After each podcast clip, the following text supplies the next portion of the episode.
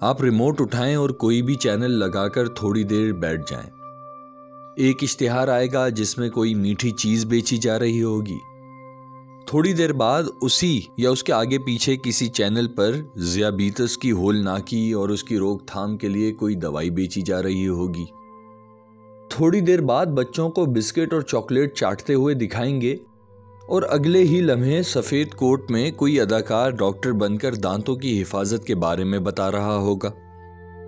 ایک سے زائد شادیاں کرنے والے مرد و خواتین خوشگوار ازدواجی زندگی کے راز کھولتے نظر آئیں گے۔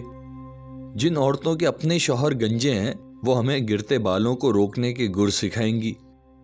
تھائی لینڈ کے سمندروں کے ساحلوں پر لباس کی فکر سے آزاد خواتین کے ساتھ فلمیں اور گانے بنانے کے بعد کوئی اداکار ٹویٹر پر پردے اور لباس کے بارے میں جہاد کرتا نظر آئے گا۔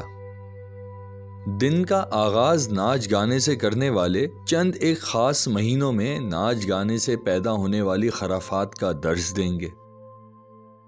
پورے ایشیا کو سرخ کرنے کے خواہش مند جس نظام کے خلاف ہیں، اسی نظام کو ذاتی زندگیوں میں اپنائے رکھتے ہیں۔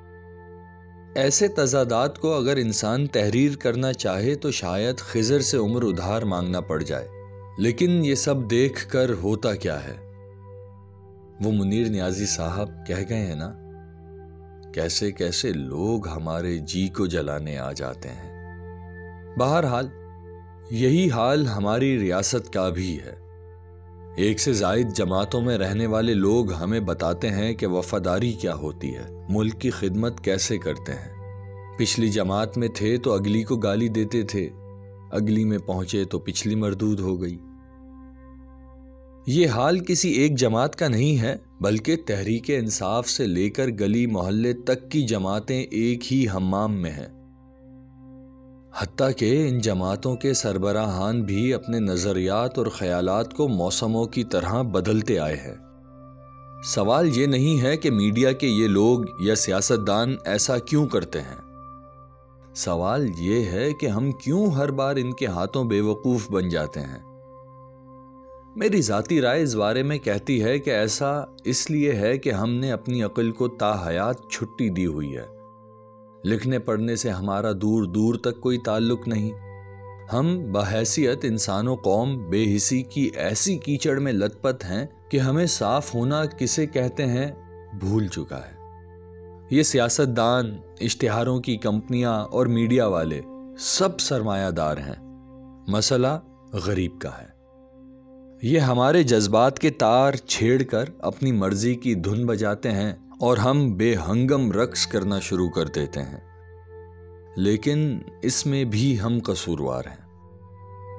ووٹ دینے کے وقت ہم ذات، برادری، مرشد، پیر رشتہ دار مسلک اور مذہب کو قومی مفاد اور فلاح و بہبود سے زیادہ ترجیح دیتے ہیں۔